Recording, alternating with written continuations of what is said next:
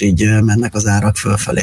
Hát akkor én még egyet hozzátennék, ez pedig a Tánstafel, ez pedig, ez is híres egyébként közgazdasági kifejezés is, ez a nincs olyan, hogy ingyen ebéd, ez a there is no there ain't no such thing as a free lunch. Így van, ez is egy ilyen betűszó, úgyhogy Tina, FOMO, YOLO, de Tánstafel. Vigyázzunk, így fogunk beszélgetni a jövőben.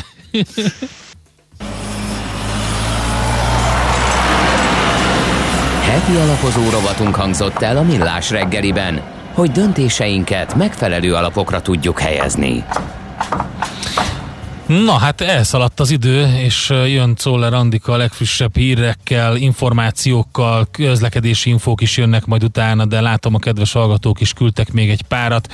Több út nincs takarítva Budapesten és környékén, hát ugye ezt nagyon nehéz ilyenkor kivitelezni.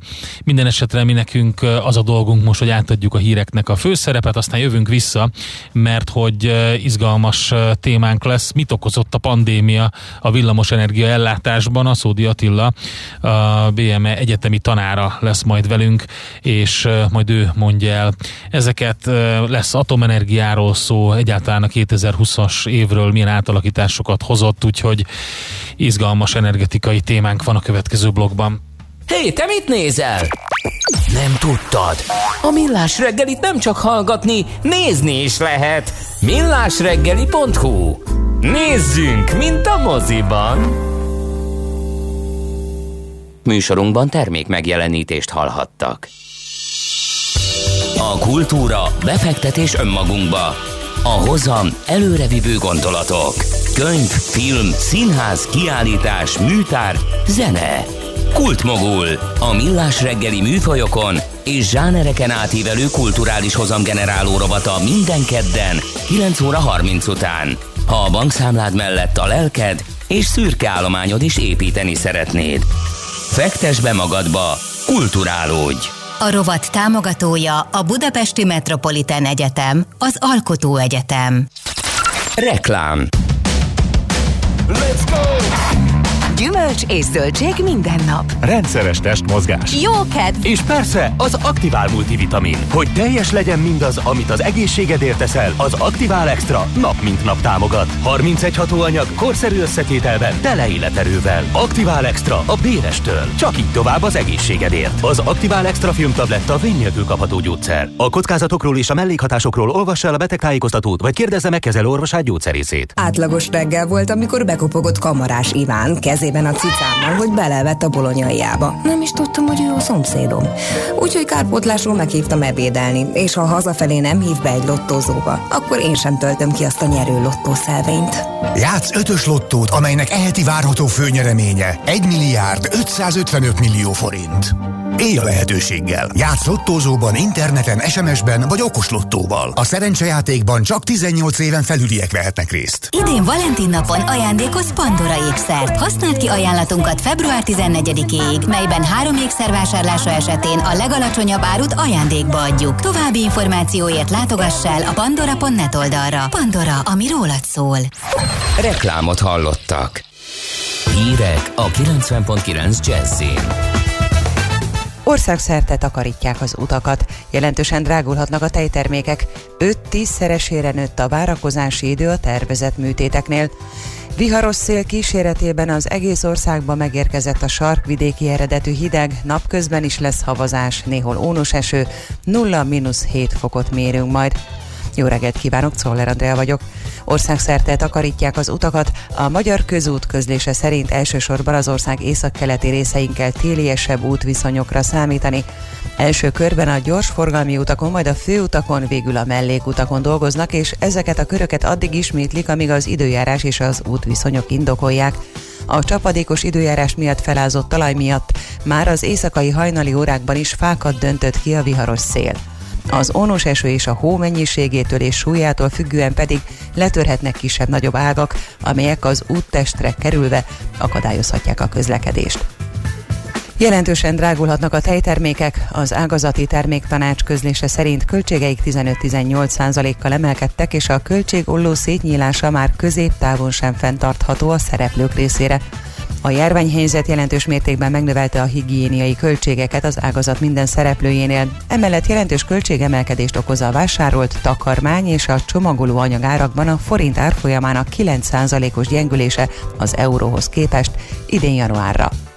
Fel kell kavarni az állóvizet a felsőoktatásban, nyilatkozta a Magyar Nemzetnek Stumpf István. A felsőoktatási modellváltás koordinációjáért felelős kormánybiztos szerint szó sincs arról, hogy a vagyonkezelő alapítványok létrehozásával a politika bevonul az egyetem világába. Mint mondta, a minisztériumi fenntartással eddig kizárólag a kormányzat felelt az intézményekért, ezzel szemben a kuratóriumokban most helyet kapnak a tudományos élet, az üzleti szféra szereplői is, növekszik az egyetemi autonómia. A professzor kitért arra, hogy az egyetemi dolgozók két lépcsőben 15-15 százalékos béremelésre számíthatnak, és az új finanszírozási rendszerben a jelenleginél sokkal jobban kereshet majd, aki jól teljesít. 5-10 szeresére nőtt a várakozási idő a tervezett műtéteknél, miután három hónapja csak sürgős operációkat végezhetnek az intézményekben. A növekedés.hu azt írja, az egynapos sebészeti beavatkozások többsége ugyan most újraindulhat, de sokan így is csak hónapok múlva kerülnek majd sorra. A legtöbben szürkehályog műtétre várnak, nekik a jelenállás szerint 201 nap múlva kerül sor a beavatkozásra. Ugyancsak türelmesnek kell lennie annak a több mint 6600 embernek, akinek tért protézisre lenne szükségük. A korábbi 156 napos várakozási idő 478 napra növekedett. Csípő protézis beültetésre 5343-an várnak, nekik a korábbi 84 nap helyett 382 napot kell kibekkelniük. Fucsovics Márton és Balázs Attila az első mérkőzése előtt visszalépett a férfi párostól az Ausztrál nyílt teniszbajnokságon. Balázs Attila az MTI-nek azt mondta, partnere nem vállalta a párost a pénteken esedékes egyéni meccse miatt.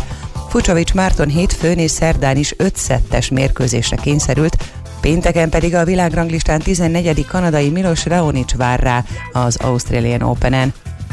Sarkvidéki levegő tört be az országba, ennek nyomán számos megyében várható hófúvás, ónos eső és intenzív havazás. Napközben keleten fordulhat elő csapadék, egyre inkább hó, mindenütt fagypont alatt marad a hőmérséklet, mínusz 7-0 fok valószínű. Köszönöm a figyelmüket, a hírszerkesztőt, Czoller Andrát hallották. Budapest legfrissebb közlekedési hírei a 90.9 Jazzin a City Taxi Dispécsejétől. Jó reggelt kívánok, köszöntöm Önöket. Lépésben lehet haladni a Soroksári úton az Üllőin mindkét irányban, a Budaörsi úton befelé a Hungária körúton, a Rakpartokon, a Bajcsi Zsilinszki úton, a Kis és Nagy körúton és a Hűvös Völgyi úton is. Tovább nehezíti a helyzetet, hogy a mellékutak még jegesek, havasok. Taxisok elmondása szerint sok a bizonytalan vezető is. Közben baleset történt a Keresztúri úton a Lovas Völgyi utcánál, illetve a Rákóczi úton kifelé, az Asztória után a középső sávban szinte áll a forgalom. És végül taxistól tudjuk, hogy a Csepeli gyorsforgalmin befelé a benzinkút után a jobb szélső sávban egy hatalmas gátyúban ma reggel már több autós belehajtott. Figyelmesen vezessenek, hogy ne defektel a napot. További szép reggelt kívánunk! A hírek után már is folytatódik a millás reggeli. Itt a 90.9 jazz Következő műsorunkban termék megjelenítést hallhatnak. Egy illatos, roppanós croissant, egy szamatos salátával tálalt ízletes szendvics és az elmaradhatatlan beskő. Így indul egy felhőtlenebb új év. Jó reggelt kívánunk minden kedves hallgatónknak!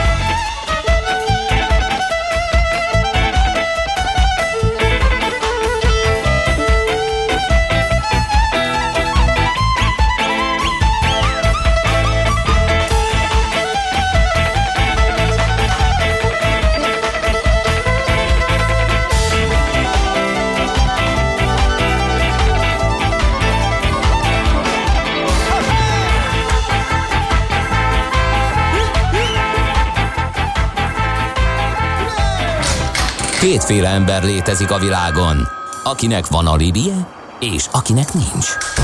Az elsőnek ajánlott minket hallgatni, a másodiknak kötelező. Te melyik vagy? Millás reggeli, a 90.9 Jazzy Rádió gazdasági mapetsója. Ez nem animi, ez tény. Jó reggelt kívánunk mindenkinek, ez továbbra is a Millás reggeli itt a 90.9 Jazzy Rádióban, még pedig Ede Balázsjal. És Kántor Endrével. És a kedves hallgatókkal, illetve a közlekedési infókkal. Budapest legfrissebb közlekedési hírei, itt a 90.9 jazz Baleset az Üllői úton, kifelé a Talikálmán utcánál a buszsávban, lezárták a 18. kerület Nefelejts utcát, e, mert hogy baleset történt a Mixát Kálmán utcánál, teljes lezárás van, és közben a Könyves Kálmán körút Üllői út csomópontban jelzőlámpa hiba is van, úgyhogy elég sok minden történik Budapesten. Az útinformnál még mindig itt van ez az információ, tehát valószínűleg ott még történik a helyreállítás. Az m autó déli szektorán az M1-es autópálya felé vezető oldalon a 29-es kilométernél egy kamion fordult keresztbe az úton, és a forgalom csak a belső sávon halad. Az ellenkező m autópálya felé vezető oldalon a 7-es kilométer több torlódik a forgalom baleset miatt. És azt hiszem rosszul látok, néztem a helyszínt, hogy jól olvasom de az M7-es autópályán a főváros felé a 28-as kilométernél a Martonvásár csomópontnál is egy kamion keresztbe fordult.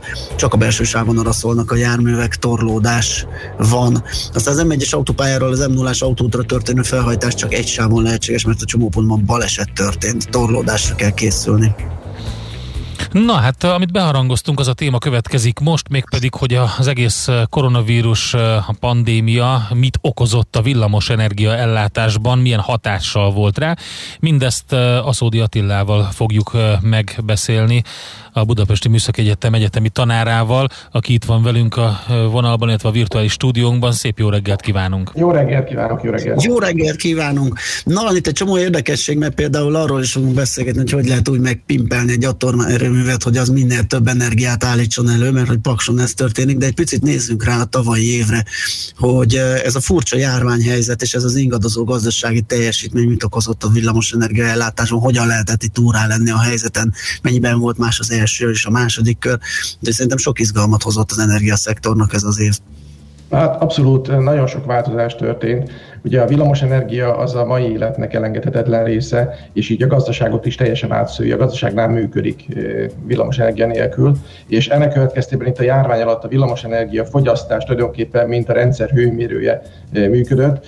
Azt láttuk az első hullám alatt, amikor a nagy lezárások voltak, és ugye ipari üzemek is bezártak, hogy 9,5 százalékkal csökkent a második negyedévnek a, a villamosenergia fogyasztása, ami egy brutális csökkenés, figyelembe véve az, hogy gyakorlatilag a 2008-as válság óta folyamatosan növekedett évről évre a villamosenergia fogyasztás, ilyen 1-1,5-2 százalékkal attól hogy mennyire volt jó az év, és ehhez képest a növekedéshez képest roppant be 9,5 százalékkal a, a második negyedév.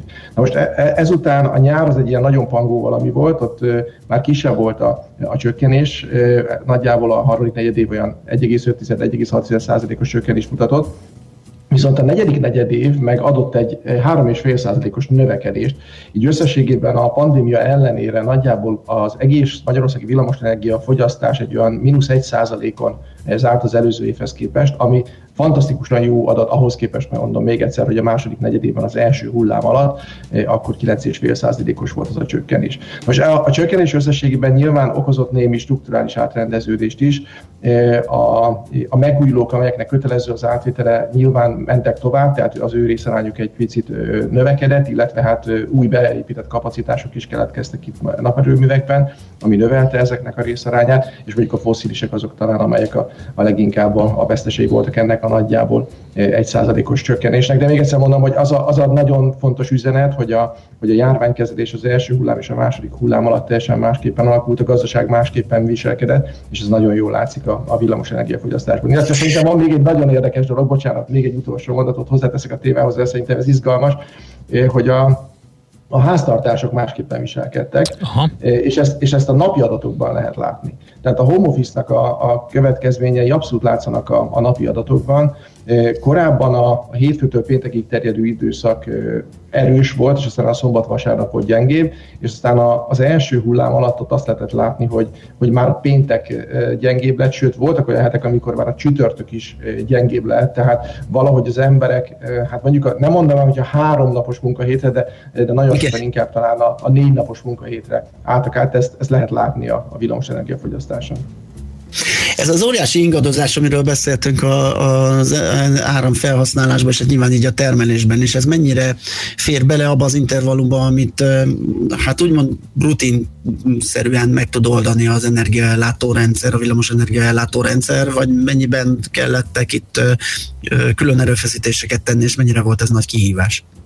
Önmagában ez a változás ez nem okoz kihívást, hiszen a napi ingadozás a villamos energiafogyasztásnak ennél sokkal nagyobb. A napi és a, a, az évszakok közötti változás az sokkal-sokkal nagyobb. E, a, mondjuk a napi ingadozást nézzük, akkor valahol 3500 és 7000 megawatt között e, változik a, a napi minimum és maximum érték a, a magyar villamosenergia rendszerben. E, tehát ugye látjuk, hogy egy, egy 50 mondjuk egy csúcsértékhez képest akár 50 os csökkenés is van naponta, tehát ez a, ez a néhány százalék, ez ebből a szempontból nem kihívás. Szerintem ami a, a, a szektornak komoly kihívás jelentett, és egyébként szerintem a szereplők rettentően jól reagáltak rá, az nyilván a járvány elleni védekezés. Tehát egyrészt, hogy a saját munkavállalójukat megvédjék a, a fertőzéstől annak érdekében, hogy fent tudják tartani az üzemet, másrésztről pedig, hogy, hogy bent az üzemben ne fertőződjenek meg, de közben meg a műszakokat el lehessen látni. Ugye erre különböző szereplők másképpen reagáltak az atomerőműben ott, ott nyilván nem lehetett bezárni az embereket az erőműbe, mert túl sokan vannak az üzemeltetők ahhoz, hogy ezt meg lehessen tenni, meg igazából nem is biztos, hogy hosszú távon, hónapokon keresztül ezt fel lehet tartani, hogy a családjuktól el legyenek zárva az emberek, de voltak olyan szereplők, ahol, ahol mondjuk két, kéthetes váltóban gyakorlatilag a műszakokat bent tartották az épületben, ellátták őket fürdőszobával, ágya, stb. stb., de gyakorlatilag laktak azért, hogy, hogy ne fertőződhessenek meg. Még egyszer hangsúlyozom, hogy a legelső mondatban mondtam, a villamosenergia átszövi az egész gazdaságot. Elképesztően nagy érdekek fűződnek ahhoz, hogy a villamosenergia ellátás folyamatos legyen, és ezért nagyon fontos, hogy a szektor jól reagáljon ezekre a válsághelyzetekre, de szerintem mindenki nagyon sokat tanult ebből az elmúlt egy évből. Nagyon érdekes volt ezt hallgatni, mert ugye ez az, amire nem gondol az átlagember, amikor arra gondol, hogy az ellátás biztonság az megvan, hanem főleg az infrastruktúrára, de a humán erőforrásra nem. Igen, igen, a humán erőforrásnak is óriási lehetősége van. Szerencsére mondom, jól szerepeltek a, a, a piaci tényezők, vagy hát a, a, a piaci szereplők ezen a területen jól, jól dolgoztak. A villamos energia termelésnek az egyik legfontosabb és legnehezebb feladata az, hogy megoldani azt, hogy ne legyen nagy ingadozás, ugye ne legyenek kimaradások, és hogy a rendszer az legyen egy állandóra állítva, és a fogyasztókat, ha már behozta a képbe, akkor nagyon érdekes az, hogy, hogy hát ugye ezt kicsit nehéz kiszámítani, hogy ki hogy reagál bizonyos dologra. Mindennek, mindennek ellenére a rendszernek pedig biztosnak kell lennie, lennie. Ezt hogyan lehet megoldani, illetve hogyan lehet azt folyamatosan, akár stratégiailag is figyelembe venni, hogy, hogy az ellátás az, az mindig biztosított legyen? Tehát ez egy, ez egy nagyon nehéz kérdés szerintem. Abszolút nemzetgazdasági érdek az, hogy a villamos energiállátás folyamatos legyen, és tulajdonképpen nincs is még egy olyan szolgáltatás, aminek a, a, a folyamatossága ennyire fontos. Ugye az internet kimarad pár perce vagy pár órára, akkor, akkor idegesek leszünk, de azért olyan nagyon nagy bajt valószínűleg az internet kimaradása nem okoz.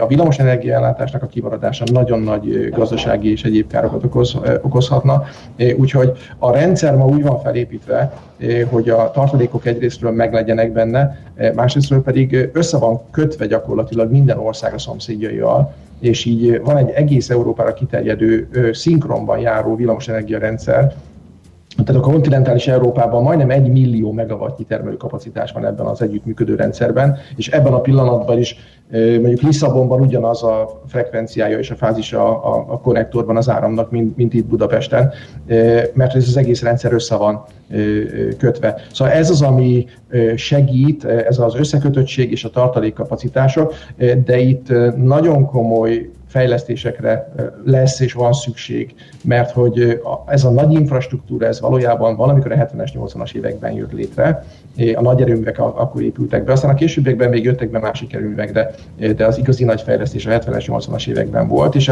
nagyon sok erőmű előregedik, kikerül majd a, a rendszerből, és ráadásul ugye van ez a, ez a klímavédelem, ami, ami nagyon komoly kívások elé állítja a villamosenergia. Hát igen, pont szektor. erre gondoltam, hogy ugye a meglévő infrastruktúrára ráépül egy csomó új, és itt nem csak a, a nagyokról van szó, hanem a kicsikről is.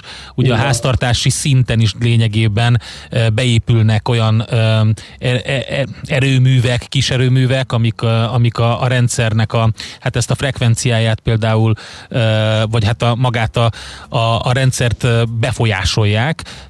És hát ugye az, ezek a, ezek a e, megújuló erőművek, e, akár kicsi, akár nagy, ezek nyilván időjárás függők. Most például ebben a szélben gondolom rendesen pörögnek a, a, a, a szélerőművek, amik vannak e, Magyarországon, de amikor nem fúj, akkor nem, és amikor nem süt a nap, akkor a, nehéz a, a fotovoltaikusra támaszkodni.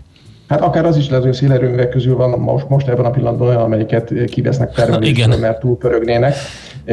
De ugye most jelenleg egy nagyon jelentős napenergia kapacitás fejlesztés zajlik Magyarországon, ami, aminek megvan a társadalmi támogatottsága, ez, ez jó dolog. Ez a termelési technológia jelentősen olcsóbbodott az elmúlt években, ez megint kedvező, de igazániból ennek a kiegyensúlyozása, az ingadozásainak a kiegyensúlyozásának a módszere ma még nincsen meg, és ez nagyon komoly kihívások elé állítja a szektort. Úgyhogy ahogy nőni fog a, az ingadozó megújulóknak a részesedése a villamosenergia termelésben, úgy kell koncentrálni a, a rendszer stabilitás fenntartására. Tehát itt tartalék kapacitások beléptetése, a folyamatosan termelni képes és a szabályozható kapacitásoknak a rendszerbe beléptetése, a tárolásnak a megoldása, ezek mind-mind előttünk állnak, és mondom még egyszer, ez találkozik a, az előregedő erőműparkkal, meg találkozik azzal, hogy a klímavédelem miatt a foszilisokat ki kell majd venni a termelésből. A régiónkban több mint a fele a villanynak foszilisekből származik, és ezeket valamikor a 30-as évek közepéig le kell állítani. Lengyelországban a villany 80% a szénerőmekből származik. Hát az nem sok idő a 30-as évek közepéig, abszolút, ugye? Abszolút nem, abszolút nem. Tehát itt nagyon komoly átalakulás és nagyon komoly fejlesztések előtt vagy közepette van ez a szektor. A tárolás szempontjából, ami egy nagyon érdekes és sarkalatos pontja ennek az egésznek, hol tartunk? Tényleg van már olyan technológia, amivel biztosítani lehet azt, hogy ezt az eddig, ugye, hát én talán illékonynak nevezném, de nagyon-nagyon rossz nyilvánvalóan egy ilyen tanárnak ezt mondani, tehát, hogy nem tárolható energiát, ezt valamilyen módon el tudjuk úgy tenni, hogy eh, ha, ha szükség van rá, akkor vegyük elő, és akkor tegyük, terheljük a rendszerbe bele. Ugye ezzel kapcsolatban rengeteg félreértés van, és nagyon jó, hogy ez felvetődött, mert ugye hozzá vagyunk szokva, hogy a, hogy a mobiltelefonunkban akkumulátor van, és, és hogy hát akkor ott tudom tárolni az energiát, és az autót reggel be tudom indítani, mert van benne akkumulátor, tehát hogy azt gondolnánk, hogy az ipari, ter, ipari léptékű villamosenergia tárolás meg van oldva, de valójában nincsen megoldva. Tehát ahol érdemi villamosenergia tárolási kapacitások vannak a világon, vagy akár Európában, ezek mind szivattyús tározós vízerőművek, eh, ahol eh, a villamosenergia felhasználásával, ami rendelkezésre áll a hálózatban, amikor az ott van a hálózatban, és úgymond felesleg van, akkor felpumpálnak vizet egy magasabb eh, tárolóba, és aztán amikor szükség van erre a villanyra, akkor leengedik ebből a magasabb tárolóból. Ez ma a legnagyobb kapacitás és a leghatékonyabb villamosenergia tárolási módszer ehhez képest az akkumulátorok elhanyagolhatóak. Na most kétségtelen, hogy a, az akkumulátor technológiában történt egy nagyon jelentős fejlődés az autók, elektromos autók miatt, a telefonok miatt, de én azt gondolom, hogy a, a villamosenergia rendszer szintű villamosenergia tárolás nem ezek a litium akkumulátorok fogják megoldani, mert egyszerűen a közlekedés számára sokkal inkább lesz szükség a, a litium akkumulátorokra. Én, én meggyőzött híre vagyok a, a, a szivattyús tározós vízenergia vízenergiának és az ilyen típusú villamosenergia tárolásnak, de jönnek új technológiák, tehát Európa nagyon jelentősen fejleszteni akar a hidrogén termelésben és a hidrogén tárolás tekintetében, pont a tárolás, a villamosenergia tárolás miatt, de forgó, forgó rendkerekes, komprimált levegős tárolórendszerek, ezek mind-mind a fejlesztés fázisában vannak, nincsenek még bevezetve igazándiból az iparba, de, de ezeknek jön jönnie kell, mert egyébként a rendszer nem fog tudni annyi időjárás függő megújulót befogadni, mint amennyit most jelenleg látunk a fejlesztési tervekben. Hát tanár úr, sajnos el kell engedjük, ugye egy másik teendője miatt, hogy hallgatnánk még sokáig, meg rengeteg kérdés is szorult igen, belénk. Igen. És még nem is beszéltünk az új üzemanyagról, ami pedig egy rendkívül izgalmas szakmai kérdés, hogy lehet, hogy érdemes rá visszatérni. Mindenféleképpen. Biztos, biztos vagyok benne. Nagyon köszönjük ezt a beszélgetést, és jó munkát, Nagyon és szép napot. Viszontlátásra. Aszodi Attilával, a Budapesti Műszaki Egyetem egyetemi tanárával beszélgettünk egy kicsit az energetikáról, villamos ellátásról, annak ingadozásáról, kiegyenlítéséről, hú, egy csomó mindenről, és még lehetett volna folytatni, de ennyi időnk állt rendelkezésre. Jön Czoller Andi a legfrissebb hírekkel, információkkal, utána pedig jövünk vissza aranyköpéssel, futóműrovattal, hát például itt van a Toyota koronavírus ellenére komoly profit lett a Toyotánál, megelőzte a Volkswagen-t is, egy kis autópiaci körkép is következik majd Várkonyi Gábortól, úgyhogy erre lehet számítani. A kedves hallgatók megírják, hogy a 18. kerület Péterhalmi út jégpáncél ugyanott Gilicetér elesett. Sziasztok, az M0-ást már az M5-ösnél leterelik Budapest felé, írja a kedves hallgató, úgyhogy tovább fokozódik a közlekedési káosz Budapesten és környékén. Műsorunkban termék megjelenítést hallhattak. Rövid hírek a 90.9 Jazzin. Teljes kapacitással végzi országszerte a hóeltakarítást és a síkosság megszüntetését a Magyar Közút Nonprofit ZRT, a közlekedőknek elsősorban az ország északkeleti részein kell téliesebb időjárásra számítaniuk. Összesen 850 hókotróval és 130 hómaróval készültek a havazásra és a hófúvásokra. Az országos tisztifőorvos szerint túl korai lenne a járványügyi szabályok enyhítése. Mint mondta, a járványgörbe tíz napja nem csökken, a második hullám lefelé tartó szakasza megtorpant. A számítások szerint várhatóan a ragályosabb vírus mutáció miatt ismét emelkedő tendencia jöhet. 60 millió fölé nőtt a gyógyultak száma világszerte, a fertőzöttek száma pedig meghaladja a 107 milliót. A 7 és 30 napra vetített átlagadatok a járvány lassulására utalnak, derült ki a legfrissebb koronavírus adatokból. Péntektől kiadják a vörös kódot a hajléktalanok ellátására. A várható hideg időre tekintettel a nem nekik fenntartott bentlagásos szociális intézményeknek is fogadniuk kell adott esetben a hajléktalan embereket. Sarkvidéki levegő érkezett, ennek nyomán számos megyében várható hófúvás, ónos eső és intenzív havazás, fagypont alatt marad a hőmérséklet, mínusz 7-0 fok valószínű. Köszönöm figyelmüket a hírszerkesztőt, Czoller Andrát hallották.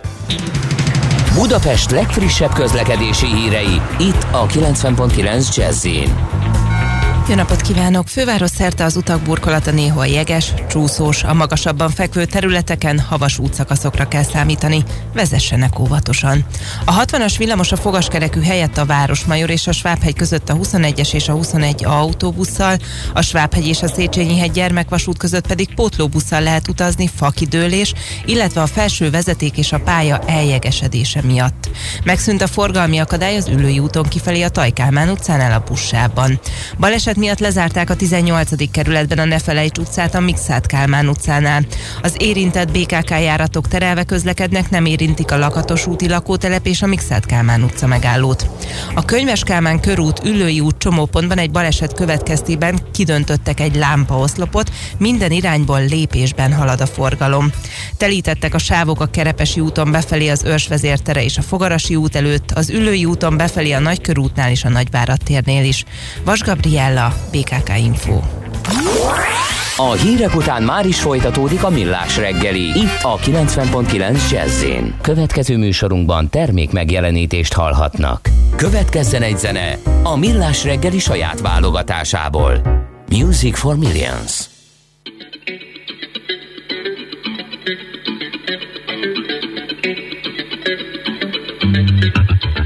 I've been getting on down in New Orleans there me. What they know about me? I was born in Georgia, thought I told you. What they know about me? Still making my quote out in California, mama, what they really know about me? Baby, put it in the boogie. Tell me, mama. Won't you put it in the boogie? Won't you tell me, baby? Won't you put it in the boogie?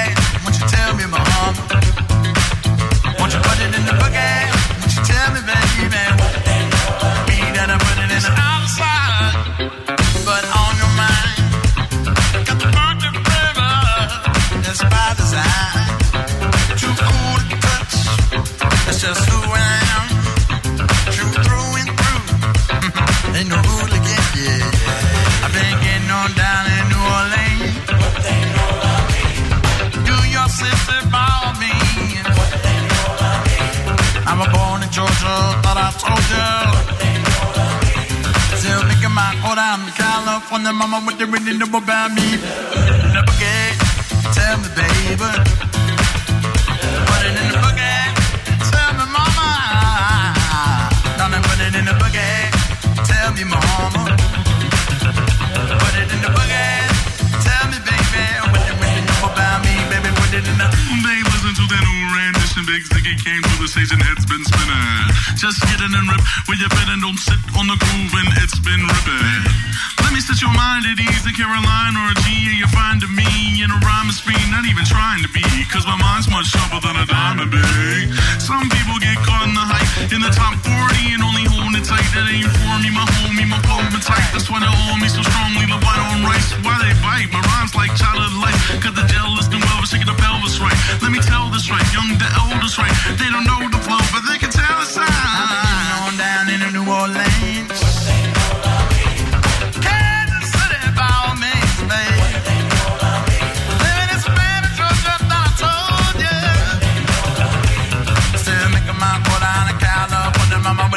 but they really know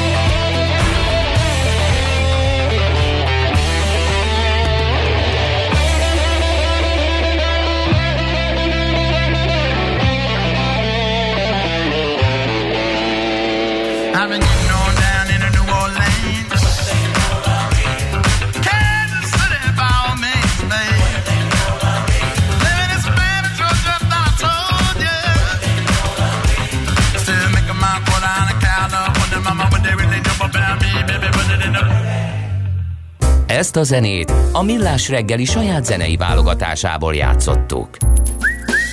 Aranyköpés a Millás reggeliben. Mindenre van egy idézetünk. Ez megspórolja az eredeti gondolatokat. De nem mind arany, ami fényli. Lehet kedvező körülmények közt gyémánt is.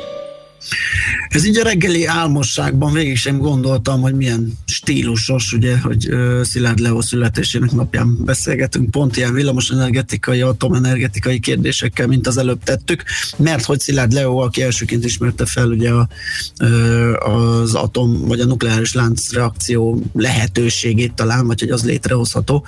Ezen a napon született 1898-ban, és a következőt mondta. Nem fontos, hogy másoknál okosabbak legyünk. Elég, ha egy nappal előbbre látunk náluk. Igen, Ma ez a millió dolláros kérdés, amit tegnap is feltett a hallgató, több tegnap is. előtt, ugye, hogy mi lesz a teteje a bitcoinnak? Me- Mennyi lesz a teteje? Mondjátok már meg. Igen, Igen. igen. Júniusban mennyi lesz az euró? Mennék nyaralni. Öm, egy kedves hallgatónk egyébként azt ö, írta, vagy azt kérdezte tőlünk, hogy javasoljunk neki valami olyan könyvet, vagy írást, vagy bármit, ö, ami azt mutatja be, hogy egy cég szempontjából miért jó tőzsdére menni, és ha már ott van, akkor a cég szempontjából mit jelent az aktuális részvényárfolyam, írta Gábor. Majd megpróbálunk időt szakítani erre röviden, de de ezekre az alapkérdésekre egyébként nagyon klasszul, hogyha rákeres a Wikin akár, vagy valamelyik ilyen investopédián, akkor ott azért elég jól le van írva, de ettől függetlenül Van egy vállalatértékelés című könyv, majd megnézem a szerzőt. Na, ez nagyon jó vállalatértékelés? Igen, igen, okay. igen, igen. Abban benne van ennek a pénzügyi vonulata is, ö, mert többek között ugye a tőzsdei jelenlét egy, egyfajta megmérettetés tulajdonképpen, és ö, az elég jó végigvezeti ö, ezt a dolgot, majd mindjárt teszek hozzá szerzőt. is. Mindezt a uh, Szilárd Leóból fejtettük ki, ugye, Ja, az a elég, ha egy tartom. nappal előrébb látunk náluk, hát ugye ezt próbálja mindenki, Igen. ezért vannak különböző mágusok, meg omahai bölcsek, meg ilyen emberek. Aranyköpés hangzott el a Millás reggeliben. Ne feledd, tanulni ezüst, megjegyezni arany. A műszer neked egy fal, a sebesség egy váltó, a garázs egy szentély. Zavar, ha valaki elbetűvel mondja a rükvercet. Mindent akarsz tudni az autóvilágából? Akkor neked való a millás reggeli autós rovata. Futómű.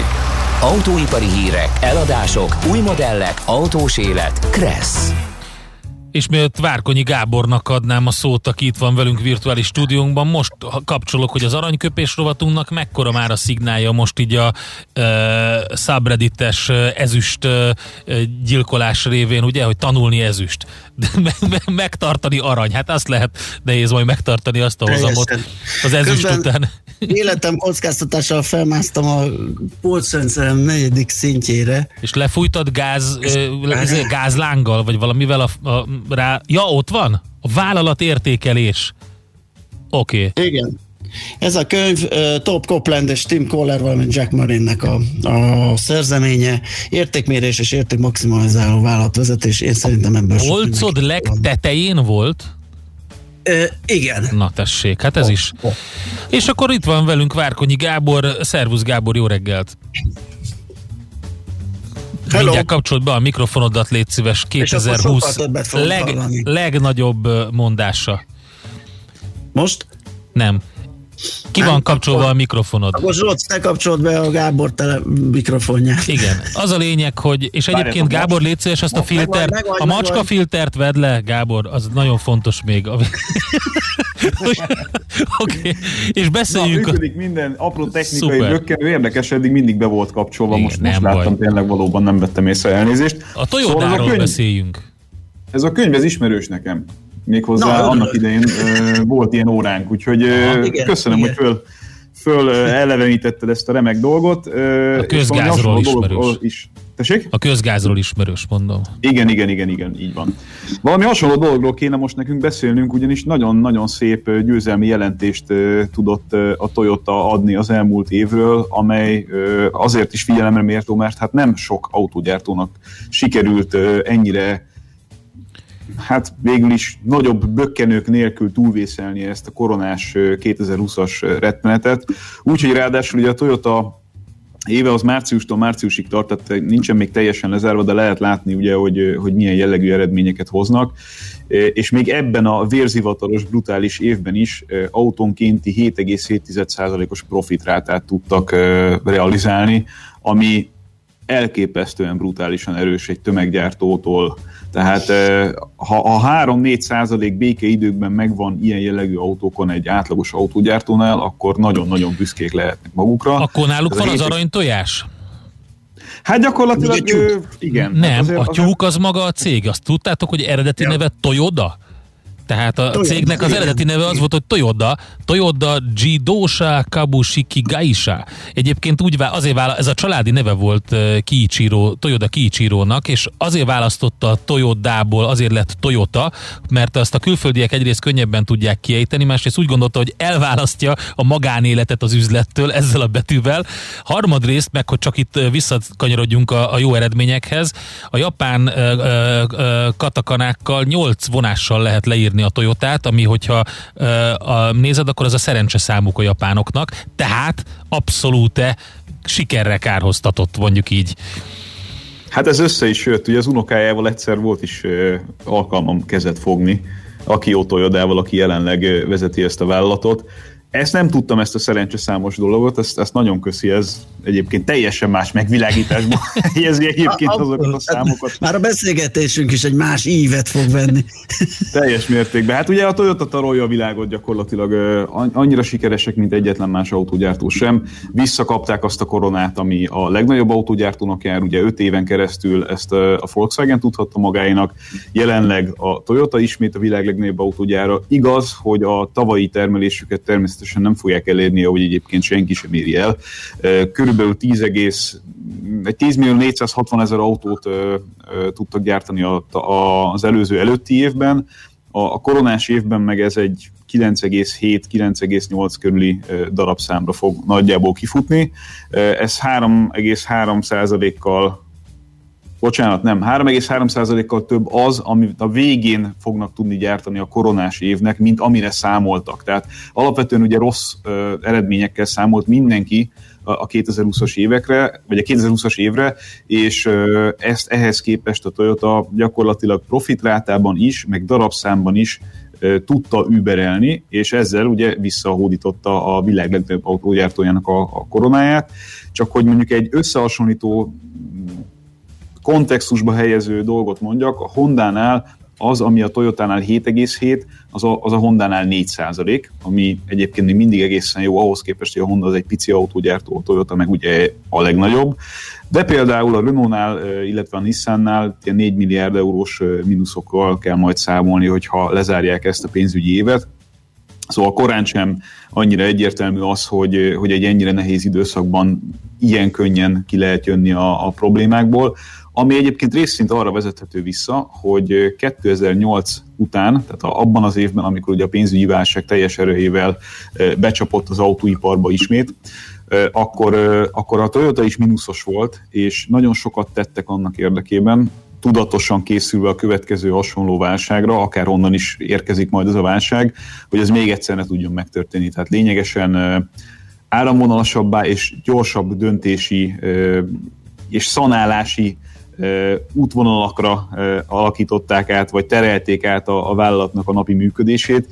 Ezért lehet az, hogy, hogy ez így összejött, illetve ezért lehet az is, és ez nagyon fontos a mostani időszakban, hogy a chip hiány az őket egy picit kevésbé érinti, mint a többi autógyártót, ami annak köszönhető. Ez jó is, hogy mondtad, ugye, mert mint beszéltünk róla, maga a chip hiány az begyűrűzött az autóiparba, és hát itt ugye a GM gyors jelentést is lehet látni, hogy, hogy 200, egy nagyon jó gyors jelentés, várakozásokat felülmúló eredmény, majd ugye 2%-os mínusz a tőzsdén, mert egy profit warningot tettek közzé. Ahogy majd, hogy nem mindenki. Tehát ez a durva, hogy nagyon jól mondod a GM kapcsán, hogy, hogy meglepően jó adatokkal szolgáltak ők is, de senkit sem hagyott érintetlenül a, a chip kérdés, a Toyotát sem teljes mértékben, de vannak olyan autógyártók, ahol, ahol nagyon súlyos százezekben mérhető darabszámokat prognosztizálnak az idei évre termeléskiesés kapcsán chip hiány miatt. Tehát szinte nem tudok olyan autógyártóról, amelynek egy vagy több gyára ne állt volna le időlegesen, vagy, vagy ne állna most is csíphiány következtében, ami ugye ezt a nagyon érdekes helyzetet generálja, hogy bár kereslet az mondjuk főleg az európai piacon elég gyengének tűnik, de szállítási határidők új autók rendelésekor meg egészen, egészen röhelyesen hosszúak. Egyébként a január az minden idők legrosszabb januárja volt az európai autópiacon. Az elmúlt 30 év, amióta együtt számolják a januári eredményeket, ugye a vasfüggöny leomlása óta az európai térséget, ahogy amióta együtt nézik, azóta nem volt ennyire rossz január. Még a 2008-as válságkor sem, sőt, az, az olaj, vagy bocsánat, az iraki háború környezet, ez, ez semmikor precedens nélküli 25% fölötti mínuszokkal zártak, vagy zárta az európai térség, úgyhogy a legfontosabb piacokon egészen hihetetlen vérengzést lehetett látni. Spanyolországban a piacnak több mint a fele veszett el, a, a németeknél, az osztrákoknál, a briteknél is vastagon 30-40 százalék körüli mínuszokkal kellett számolni, szóval az európai autópiac az úgy tűnik, hogy nem annyira állt helyre, hanem a, a, a vírus második hullámának a nagy döccenője az most itt évelején ért minket ilyen szempontból. Egyébként az látszik például a Toyota eredményében is, hogy visszatérjünk egy pillanatra a Toyotára, hogy az európai autópiac a számukra a saját kis univerzumokban nem a legfontosabbak közé tartozik. Tehát itt egy százalékosan viszonylag gyenge eredményt értek el, Európa a nagy piacai közül a legkevésbé eredményes piacuk, ellenben az észak-amerikai piac az toronymagasan jól teljesített és nagyon szépen ível fölfelé, és ami érdekes, hogy az a történelmi szembenállás, ami mondjuk a kínai, japán szemszögből mérendő, és ami miatt a kínai piacon a japán autógyártók kevésbé tudnak labdába rugni, az a Toyotát úgy tűnik, hogy egy picit elkerüli, tehát a, a, a kínaiak hajlandóak Toyotát venni, ami nem annyira egyértelmű egyébként, mint amennyire elsőre hangzik. A, a RAV4-essel és a Prius-szal egyébként a világszinten is egészen sikeresek, meg hát eleve a hibrid technológiájukkal, ez, ez nem lehet kérdés. és ami nagyon izgalmas, hogy több, több, több fontos piacról, leginkább a kínairól jelentették azt, hogy a másodpiaci értékek az autóknál, tehát magyarul az, ahogyan a használt autóik tartják az értéküket, azok folyamatos növekedő tendenciát mutatnak százalékos arányban az új autó árakhoz képest, és ez egyébként egy, egy, egy másodlagos hatásként jelentkező az új autó eladásokat segítő dolog. Ezt tudom, hogy egy picit bonyolultnak tűnik, de leasingráták, meg, meg havidíjak, meg újraeladhatóság, meg ilyesmi, ez mind összefüggésben áll egymással. Hogyha valami nagyon gyorsan ve- veszíti az értékét, akkor egyszerűen nem sikerül olyan havidíjakat kikalkulálni a legtöbb nagy leasing tehát akár a házi bankokon keresztül, akár a saját leasing szolgáltatókon keresztül nem sikerül olyan rátekat kialakítani, ami attraktívá tehetné ezeket az autókat. Tehát a másodpiaci érték az rettenetesen fontos ilyen szempontból. Rám dörrentett a hallgató, hogy hagyjunk beszélni, mert hogy nem, Igen, tud, nem pontosan, tudta meg. Én is, én nem is tudta meg. rádörrentek, hogy félbe maradt az a gondolatmenet, ami tök fontos lett volna, és vártam volna a csattanóját, hogy a Toyota hát miért érinti kevésbé érzékenyen a chip hiány. Az, az ott nem, Igen. nem Azért nem érinti kevésbé a chip hiány, és köszönöm a, a kérdést, mert a Toyota sokkal proaktívabban kommunikál a beszállítóival. Tehát alapvetően a japán kultúrában, meg az autó, japán autógyártásban benne van ez a eh, hogy fogalmazzak, ez, a, ez az egy, együtt, együtt sírunk, együtt nevetünk a, a beszállítóinkkal mentalitás, ami arról szól, hogy a, a, a tervezés fázisának a, a legkorábbi ö, pillanataitól fogva a, a gyártás megindításaig és a gyártás és a gyártáson keresztül minden mozzanatig be van vonva az összes olyan beszállító, akivel hosszú távon dolgoznak a japánok. Tehát sokkal kevésbé helyezik ki a nyomást a beszállítóik irányába akkor, amikor valami probléma van a piacon, hanem, hanem kooperatívabb módon foglalkoznak velük, mint a többi nagy autógyártó jellemzően. Ezért, mivel a tervezésbe is hamarabb bevonják őket, meg abba, hogy milyen darabszámokat, meg mikorra és hogyan és miből szeretnének gyártani a következő hónapokban, ezért a, az ő beszállítóik hamarabb voltak informálva arról, hogy mit és hogyan kellene csinálni. Ezért van az egyébként, hogy ugye a japánok közül a Nissan az egy picit jobban van érintve ebben a kérdésben, mert nagyobb az európai befolyás ebben a tekintetben. A, többi japán autógyártónál szintén nem lehetett olyan nagyon észrevenni ezt a, ezt a chip hiány problematikát. Nem jelenti azt, hogy nincs, tehát ugyanúgy érinti őket is, csak csak sokkal-sokkal kisebb mértékben. Tehát a darabszám kiesésük az nem ahhoz mérhető, amit mondjuk az európai vagy az amerikai gyártók kénytelenek lesznek elszenvedni, ahol egyébként egy kicsit kompetitívabb, meg, meg, ö, meg keményebb széljárás van a beszállítókkal szemben. A félvezetőknél ragadt a kedves hallgató, és ugye azt kérdezi, hogy mi, minek, mi, miért van a, a chip hiány, de igazából mi arról beszélünk, hogy az autóiparra milyen hatása van. Nem csak az autóiparra, globális chip hiány van a világban, félvezető hiány van a világban, mindenre kifejti a hatását. Mi arról beszélünk most, hogy az autóiparnál ugye egyre többen adják ki a figyelmeztetéseket, ahogy Gábor is mondta, a, emiatt. A németeknél egyébként a, a, a német gazdasági miniszter Altmaier konkrétan föl is hívta a tajvani miniszterelnököt, ha Mhm. jól emlékszem. Erről volt több sajtójelentés Németországban, hogy ha lehet, akkor a német autóipar számára allokáljanak új kapacitásokat, mert tényleg akkora a probléma, hogy, hogy, hogy mindenhonnan össze kell szedni a fogható csippeket ilyen szempontból, mert hát anélkül nem fog működni az autó. Tehát főleg a, a mostani súlyosan digitalizált világban ez, ez, ez abszolút tehát, de nem működik nélkül, na, röviden összefoglalva. Igen, hát az a lényeg, hogy az ipar csak egy maréknyi ázsiai szereplőre támaszkodik, ez lett ugye ennek a bérgyártásnak vagy az olcsó gyártásnak az eredménye. Már a Qualcomm vezetője is elmondta, hogy óriási probléma ez, hogy, eh, hogy gyakorlatilag egy vasat tartottak a tűzben, és hát gondoljunk csak a, a mobiltelefongyártókra, az elektro- játék, játékiparra, az elektronikai iparra. Ugye 90 millió autóról van szó évente kb. az autóiparban, őket ő Hát érinti. most egy kicsit kevesebb, tehát ugye pont ebből volt alapvetően a, a, a gond, bocsánat, hogy szabadba vágok, csak ugye itt ez fontos ennek a dolognak a megértése kapcsán, hogy a, ugye tervezési szempontból nem lehetett látni, hogy merre mennek a darabszámok, és inkább Mhm. konzervatív módon terveztek, azzal, hogy a koronavírusnak a, a vártnál végül is, hogy mondjam, vagy ahogy mondjam, tehát a, fordítva, a várt hatások rosszabbnak tűntek, mint ahogyan a piac végül alakult. Stimmel. Tehát Kínában ugye nagyon szépen visszamentek a darabszámok, és lényegében, ha az egész évet nézzük, akkor alig érezték meg darabszámhiányban a, a, a piacukat. Európa rosszul teljesített, de az észak-amerikai piac is egészen jól működött. És ez összességében azt eredményezte, hogy 2020-ban alapvetően, és a mostani helyzetben is alapvetően a kereslet az magasabb, akár több millió darabbal is jelenleg, mint amire eredendően számoltak. Tehát ennyivel kevesebb autó, vagy ennyivel kevesebb chip van az autógyártás felé allokálva és későn kommunikálták azt, meg igen. hát ugye nem lehetett látni egyszerűen, hogy merre hát, alakul igen. a piac. Hát gondoljunk bele, hogy mondjuk a, a évente több mint egy milliárd új eszközbe építenek be félvezetőt a, az okos telefonpiacán csak, és akkor, akkor ugye az autó ugye nem lehetett tudni, ki van feszítve már a határáig a chipgyártó kapacitása, és beérkezett egy csomó megrendelés a, a többi szektortól, ami, ami, amit jól előre tudtak vetíteni, az autóipar későn kapcsolt.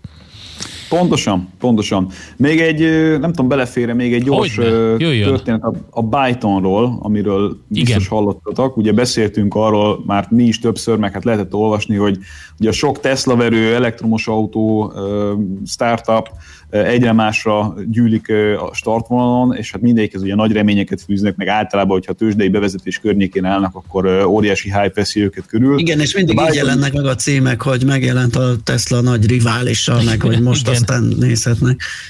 Pontosan. Egyébként vannak azért komolyan vehető szereplők ebben a, ebben a kérdéskörben, de a Byton az egy, ilyen, az egy ilyen nagyon komolyan vett szereplő volt mondjuk egy másfél-két évvel ezelőtt. Többek között egyébként annak köszönhetően, hogy egy ilyen nagy vadat levadáztak a cég élére egy egykori sikeres és ismert BMW menedzsert, aki egyébként a német ügyeit vitte a Python cégnek, és jelenleg a, a sajtóértesülések szerint Kínába menekült a német hatóságok elől, egy ilyen kis Python krimi kezd kibontakozni, ami arról szól, hogy a müncheni hatóságok, a müncheni, igen, a müncheni bíróság szerint a Byton németországi cégcsoportja az csődbüntettet követett el, már nagyon régóta húzódó ügyet nem jelentettek be időbe, ezért a német ügyvezetőt el akarták kapni, ő az egész családjával eltűnt Kínába, a cég pedig úgy, ahogy van, bezárta az összes kirendeltségét Németországban, úgyhogy mondom, egy-két évvel ezelőtt még erről a cégről úgy beszéltünk, hogy mindjárt jönnek és tönkrevernek mindenkit, mert szép, jó és, és izgalmas és jól árazott termékeik vannak.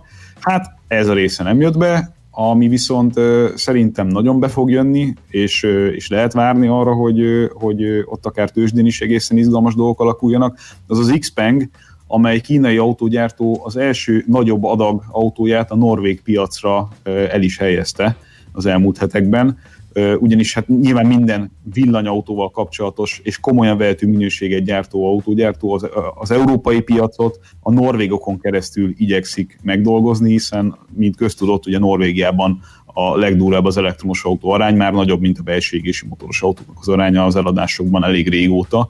De egyébként ezzel párhuzamosan, csak hogy az előző beszélgetésre is kitérjünk egy fél pillanatra, ezzel párhuzamosan a világ második legnagyobb villamosenergia fogyasztása alakult ki Norvégiában per fő. Annyival több lett az elektromos autó. Uh, ugye megpróbálom nektek megtalálni. Ne, az hogy nem fogom most megtalálni, de a 21 ezer. 21 ezer kilowatt, ha jól emlékszem, kilowatt talán, de a, ami izgalmas, az első az Izland, méghozzá azért, mert ugye Izlandban, vagy Izlandon ugye rettenetesen nagy a megújuló energiaforrásoknak az aránya, ez gyakorlatilag az van, geotermikus energia, és ott ugye mindent ezzel csinálnak. Tehát ezzel fűtenek, meg hát aki volt Izlandon, az láthatta ezeket az üvegházakat, ahol paradicsomot, meg banánt, meg Isten tudja mit termesztenek azon a teljesen zord vidéken, és ezek fűtését is ugye geotermikus energiával oldják meg. Lényeg a lényeg, hogy az nagyon hamar meglátszik egy ország energiafogyasztásán a jelek szerint, hogyha jelentős mennyiségű elektromos autó e, kerül az utcára, Úgyhogy ugye Norvégiában azért nem arról beszélünk még, hogy a teljes állomány lecserélődött, hanem az új autó eladásokban e, billent át az arány az elektromos autók felé már egy jó ideje. Hát elég izgalmas volt a mai is. Többen azt feszegetik, most már tényleg ez egy ilyen, egy ilyen hogy is mondják, ez kínzó kérdés, hogy mivel foglalkozik Várkonyi Gábor? Mi, miből él meg egy szakértő, teszik fel a kérdést. Én elmondom, olvas. Azok a könyvek, amik mögötte vannak, azokat csak ma reggel olvasta el, csak azokat. A többi, az bent van az irodájába, úgyhogy ő olvas, és szerintem karakterszámba fizetik. Várkonyi Gábor egy gondolkodó. Én gyerekkoromban mindig gondolkodó szerettem volna lenni, nagyon irigyeltem a gondolkodókat. Micsoda remek munka lehet az. Köszönöm. Olyan, olyan, olyan kedves barátok vagytok tényleg, hogy az embernek nincs szüksége semmi másra ezen kívül. Majd, meg, erre majd megbeszéljük. Kíván, ha erre komolyan kíváncsi valaki, akkor egyébként nagyon szívesen megírom, de annyit elárulok, hogy, hogy nyilván ez egy, inkább egy kicsit a hobbi irányába hajlik ez a történet, mármint a, a szakértés. A, a, a szakértés, és van egy, van egy gyakorlati autózással kapcsolatos cégem. Egyébként azt írja, hogy kérdezzétek már meg tőle, autókon belül konkrétan mivel foglalkozik, ez egy másik, így állítólag holnap, vagy bármilyen internetes jelenlét nélkül, hát ez nem igaz, van neki blogja. Egyrészt, másrészt meg hát ugye autókereskedelem a fő profilom. Na, hát, ezt, hát akkor végre kiderült, úgyhogy végre tessék, kiderült. kínzó kérdés. De nem, az a lényeg, hogy, a, hogy gyakorlatilag a, az első matchboxát megkapta, azóta konkrétan autókkal foglalkozik, egész életében ezzel foglalkozott, úgyhogy ezért ő a szakértő. Köszönjük szépen Gábor, szép napot! Köszönöm, szépen, szépen szép napot neked, szia! Márkiny Gábor autószakértőnkkel beszélgettünk, itt a futóműben megyünk tovább Czoller Andi híreivel, aztán jövünk vissza és folytatjuk a millás reggelit, ha csak nincs valami. De jövő héten megint indexelünk és kanyarodunk, előzünk és tolatunk a millás reggeli autós rovatában. Futómű a világ négy keréken az ebben a távizében, hogy egy ilyen jó fél perc múlva derül ki, hogy már rég megy a szignál, és nem kéne pofáznom. Nem, nem, tök jó volt, csak nem tud, én azért hagytam a szignált menni, mert, mert azt gondoltam, hogy, hogy befejezed a, a mondatot, de nem fejezted be, hanem csináltál egy olyat, és akkor, és akkor tovább folytattad. Úgyhogy ott kénytelen voltam lehúzni, ennyi, bele, bele, belét folytottam a szót.